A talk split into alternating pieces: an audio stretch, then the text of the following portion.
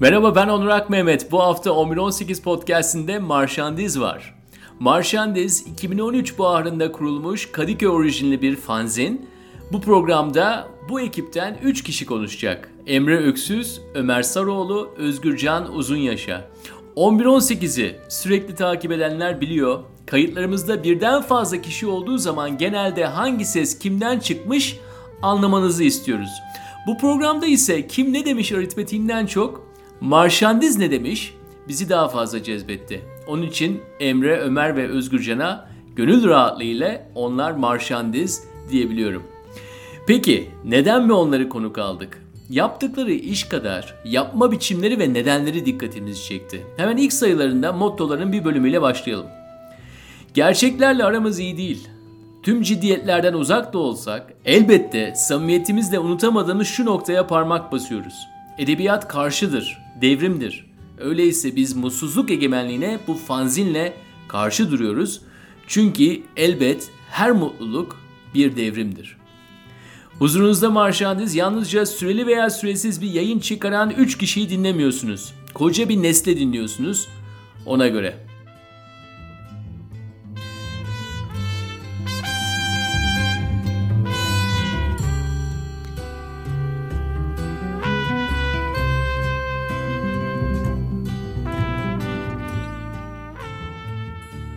Marşandiz aslında bizim e, yazdıklarımızı baskı üzerinde görmek istememizle başladı.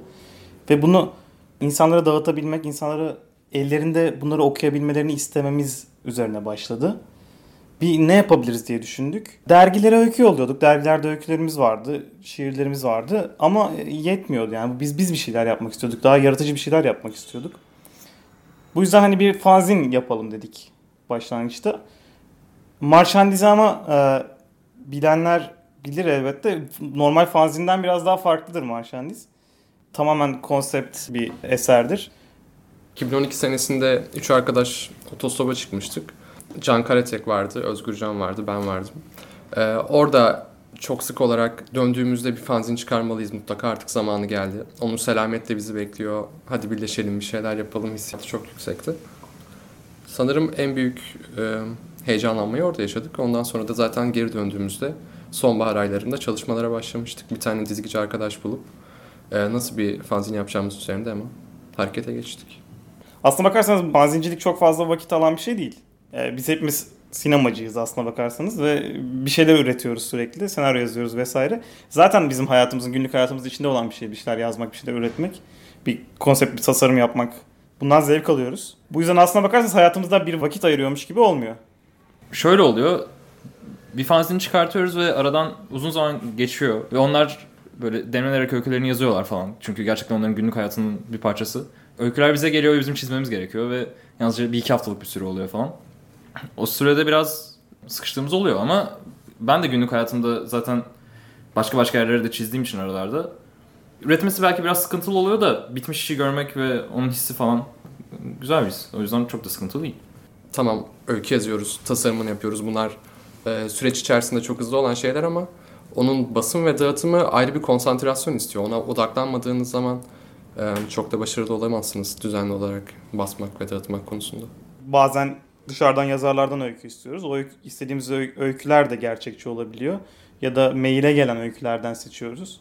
Oralarda da gerçekçi öyküler olabiliyor. Ama hala içimizde o e, çizgi film hissiyatını veren öyküler, o çocukluk hissini veren öyküler, çocukluğumuzda yaşadığımız olayların o büyüleyiciliğini veren e, öyküler ve şiirler bizim için farklı bir yerdeler. Hala öyle şeyler yazmak, öyle şeyleri okumak hoşumuza gidiyor. Gerçeklikten ya çocuk çocukluğu hatırlamak, çizgi film özlemi falan derken aslına bakarsanız biz gerçeklikten tamamen kopuşu kastetmiyoruz zaten. Bunlar bizim gerçekliğin içinde bulduğumuz mutluluk anları aslına bakarsanız. Yani yine birinci sayıdaki lokomotif aslında bizim Marşandiz'in e, manifestosu gibi bir şeydir. Orada bir cümle vardı. Her mutluluk mutsuzluk egemenliğinde bir devrimdir diye. Bu dünyanın gerçekliği hayal gücünü e, yaşama isteğini bile açıkçası yaşamaya dair duyulan zevki çok fazla sömürüyormuş gibi geliyor bize. Biz de bunun içindeki o güzellikleri, farklılıkları bulmaya çalışıyoruz açıkçası. Yani edebiyatın da bizim zevk aldığımız noktası burası. Ee, şöyle tanımlayabiliriz.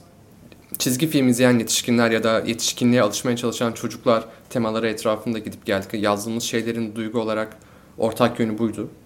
E, kapaktan iç yazı, öykü ve şiirlere kadar hepsi bu şeyde gelişti.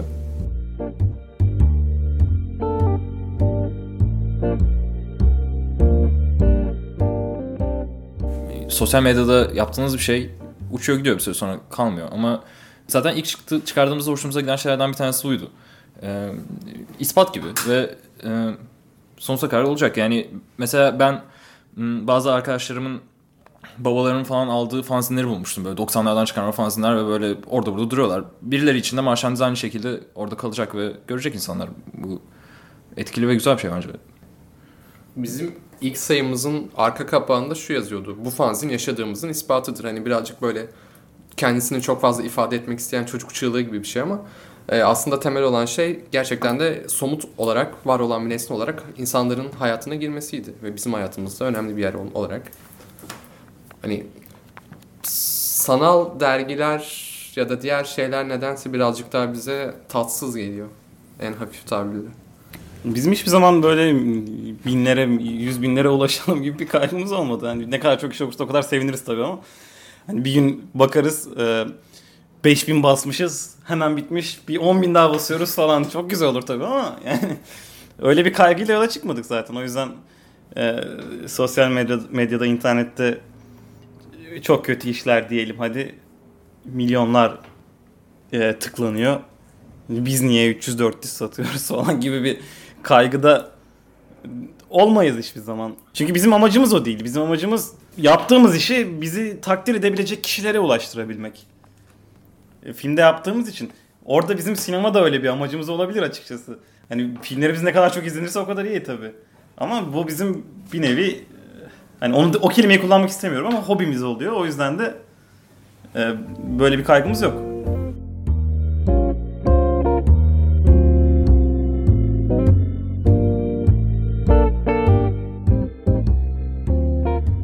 Korkunç yani korkutucu bir şehir. Korkunç derken kötü, iğrenç anlamda değil. Korkutucu, hakikaten korkutucu yani bir şeyleri yapmak, bir hayal kurmak bile yoruyor İstanbul'da insanı.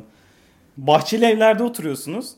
Bir arkadaşınız diyor ki, kız arkadaşınız atıyorum Şile'ye gitmek istiyor tatile. Bunun hayalini kurmak bile yoruyor insanı yani.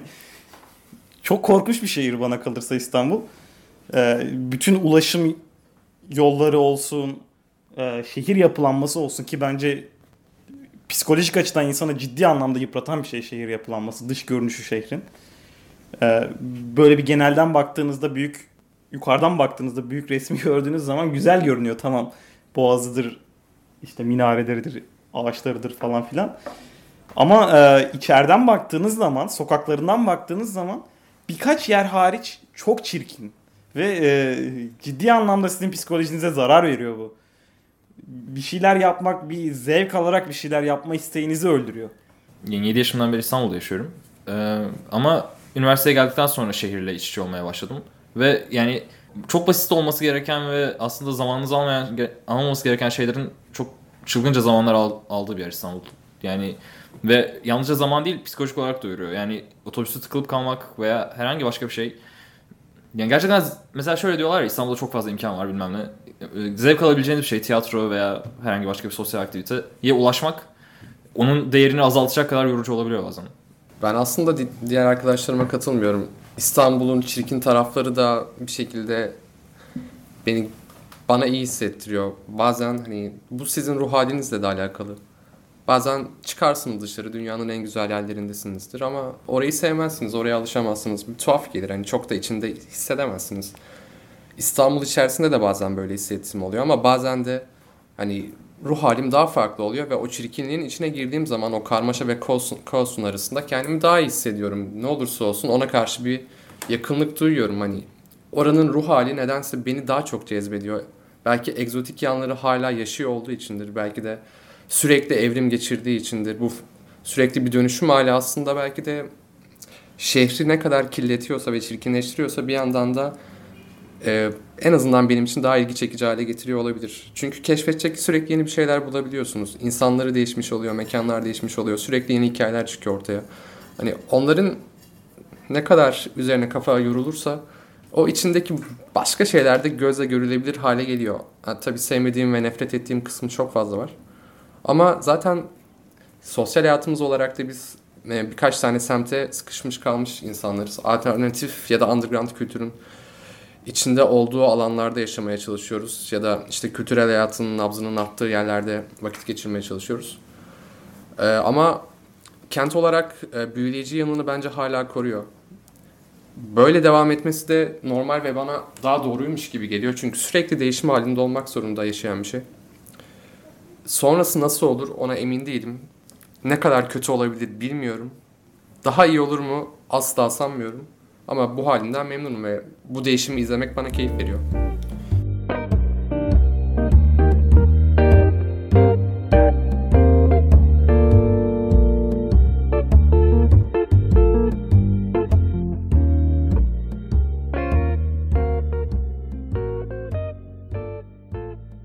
Aslında e, şu an içinde bulunduğumuz korku dolu bir ortamda e, bir şeyler anlatmak e, zor gelmiyor. Açıkçası yapmak zor. Bunun bir eyleme geçmek zor ortamda. Ama anlatacak durumların daha fazla olduğunu düşünüyorum.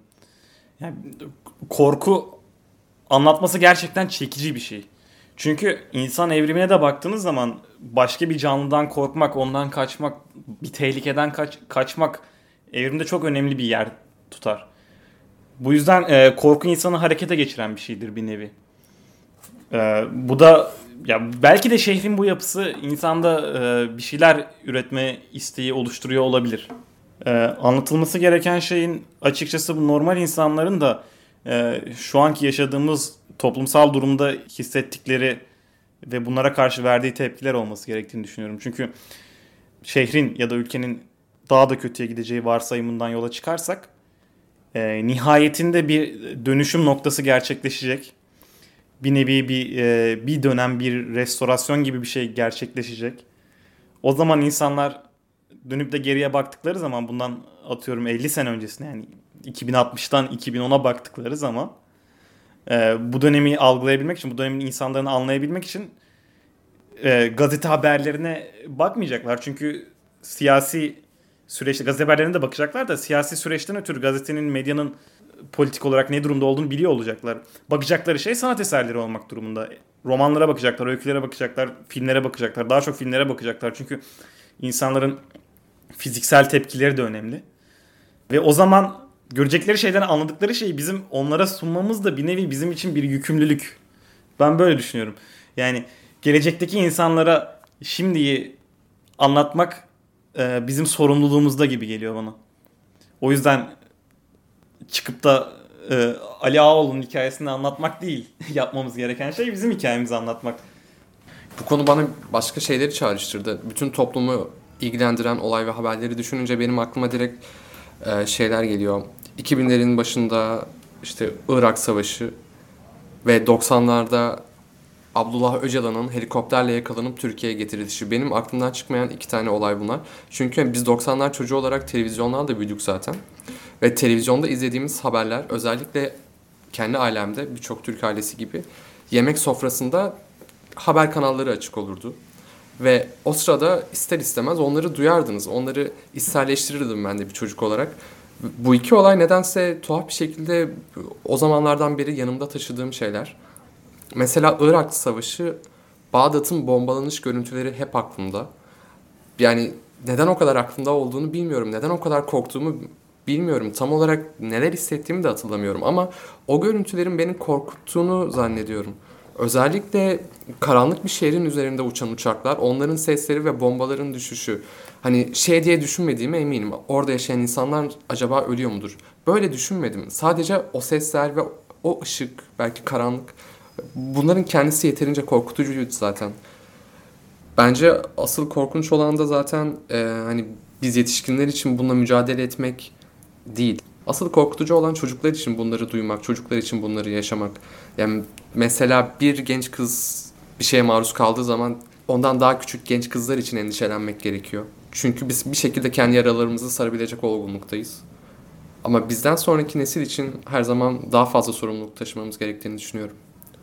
Küçük şehirde yaşayan bir insan veya ne bileyim yeni Gine'de yaşayan bir insan muhtemelen bomba patlarsa ne olur kalabalık bir yerdeyken yaşanılan gerilim konusunda kafa yormuyordur. Ee, bu tarz şeyler ve yalnızca hani bomba falan değil genel olarak tüm bu kaos yalnızca otobüsteki işte çok kalabalıkken güneşli tarafa oturmak ve onun sıcaklığının vurması veya herhangi başka bir şey şehir yaşa hayatının sizin önünüze sunduğu zorluklar e, iş dünyamızı geliştiriyor. Bunlar hakkında kafa yoruyorsunuz.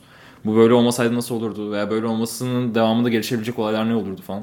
Bunlar hikayecilikte, sinemacılıkta, çizerlikte de e, fayda sağlıyor insana. O yüzden evet bunlar önünüze çıkan engeller ve hani bir şey üretirken of nasıl yapacağım işte bununla mı uğraşacağım hani yarın ölebilirim de diyorsunuz bazen. Ama e, ister istemez bir şey üretme zamanı geldiğinde de bu yaşadıklarınız size bir tecrübe olmuş oluyor ve onlar hakkında şeyler yapmaya başlıyorsunuz. Trajik durumlarda, trajedilerden daha doğrusu e, ne kadar aynı hissi taşıyabiliriz o durumu yaşayanlardan da emin değilim. Çünkü ne olursa olsun bir yerden sonra duyarsızlaşıyorsun zaten en başında. E, onun dışında o olayları yaşayanlar hayatlarına nasıl devam ediyorlar bu konuda hiçbir şey bilemeyeceğimizi düşünüyorum. Biz onlara tanık olabiliyoruz ama bu tanıklık bizim hayatımızın geri kalanında sürekli bizim peşimizden gelen bir şey değil. Bomba patlıyor dedin işte çeşitli deprem senaryolarından bahsettik. Biz sadece bunların içinde kendi oyunumuzu oynuyoruz. Yani mümkün olduğunca şehre adapte olduk. Ve artık kaçış yollarımızı kendimiz keşfediyoruz. Yaşıyorken bunun değerini bilmeli ve işte kendi oyunlarımızı tekrar tekrar icat etmeliyiz.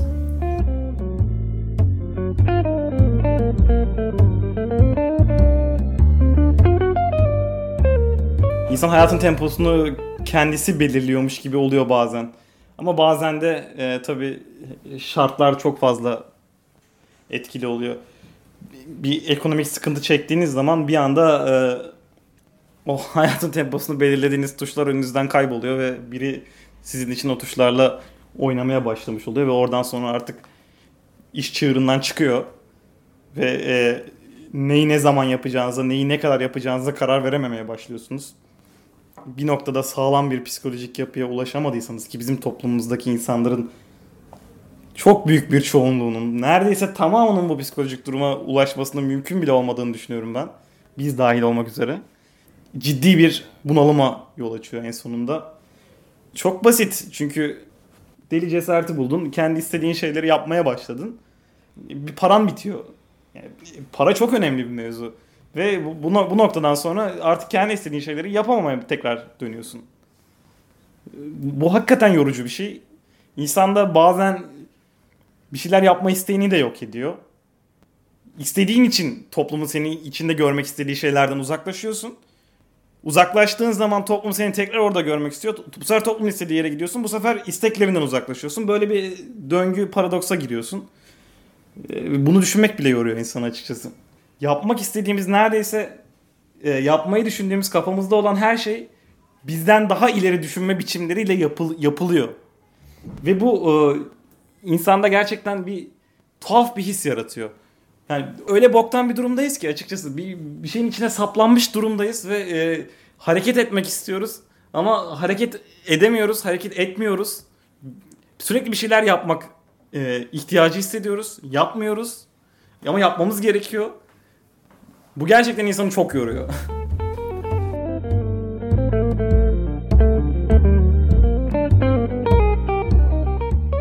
İnsanların birbirine ihtiyacı var. Bu tarz durumlarda zor durumda olan insanlar veya gerçekten çaresiz durumda olan insanlar oluyor. Biz de bazen kendimizi çok çaresiz hissedebiliyoruz. Çok başka bir ölçekte ve yine birilerine ihtiyaç duyuyoruz ve bazen gerçekten başka biri olmadan o durumdan çıkmak mümkün olmayabiliyor. E, topluma ihtiyaç duyuyorlar böyle olması kötü ama ben bunun her yerde böyle olduğunu düşünmüyorum. Yani ben bunun zaman zamani probleminden çok şehir problemi olduğunu düşünüyorum. Bu duyarsızlaşmanın sonucunda da olsa en azından başka bir olay gerçekleştiğinde daha fazla can yakıldığında e, bir şekilde tepki gelecektir. Ben bunun cehennemin sıcaklık derecesiyle alakalı olduğunu düşünüyorum. Bir yere kadar ona katlanabilirsiniz ama sizin bu yaşamsal fonksiyonlarınızı etkileyecek hale geldiğinde o zaman ses çıkarmaya başlarsınız ki zaten yani Gezi Park eylemleri de birazcık böyleydi bizim bile sokağa çıkmamız, tırnak içinde bizim diyorum, e, aslında bunun kanıtlarından biri bence. Şu an belki aynı nesil birazcık daha kendini sessizleşip kendi iç dünyasına dönmüş gibi görünüyor. Ama gerçekten hayat, e, tekrar bir tehlike anı yaşadığımızda hani evrimsel olarak o tehlikenin algısı belki değişti. Artık daha farklı şeyler bize daha tehlikeli durumlar haline geldi. Çok diğer şeylere birazcık gözlerimizi kapıyor olabiliriz kendi konforumuzu ve güvenliğimizi düşünerek ama hala o yaşama içgüdümüzü koruyoruz ve bunun sonucunda da elbet biz ya da başkası benzer bir durumda olduğu zaman tepkiyi verecektir bence.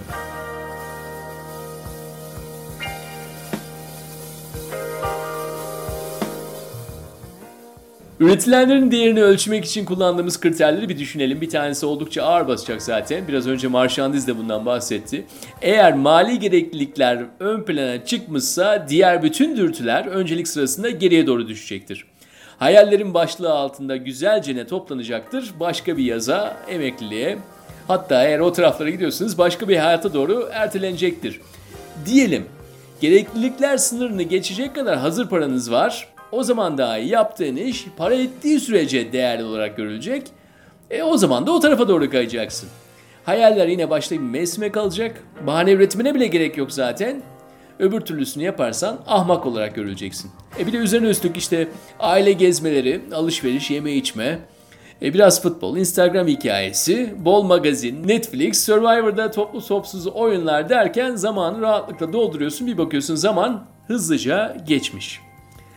Zaman ne olduğunu bile anlamadan hızlıca geçmesin diyen Marşandiz'i bu hafta hep birlikte dinledik. Marşandizfanzin.com'a girerek eski sayılara ve yeni sayıların İstanbul, İzmir, Ankara ve Eskişehir'deki dağıtım noktalarına ulaşabilirsin. Ayrıca yeni sayıları internetten sipariş etme olanağın da var.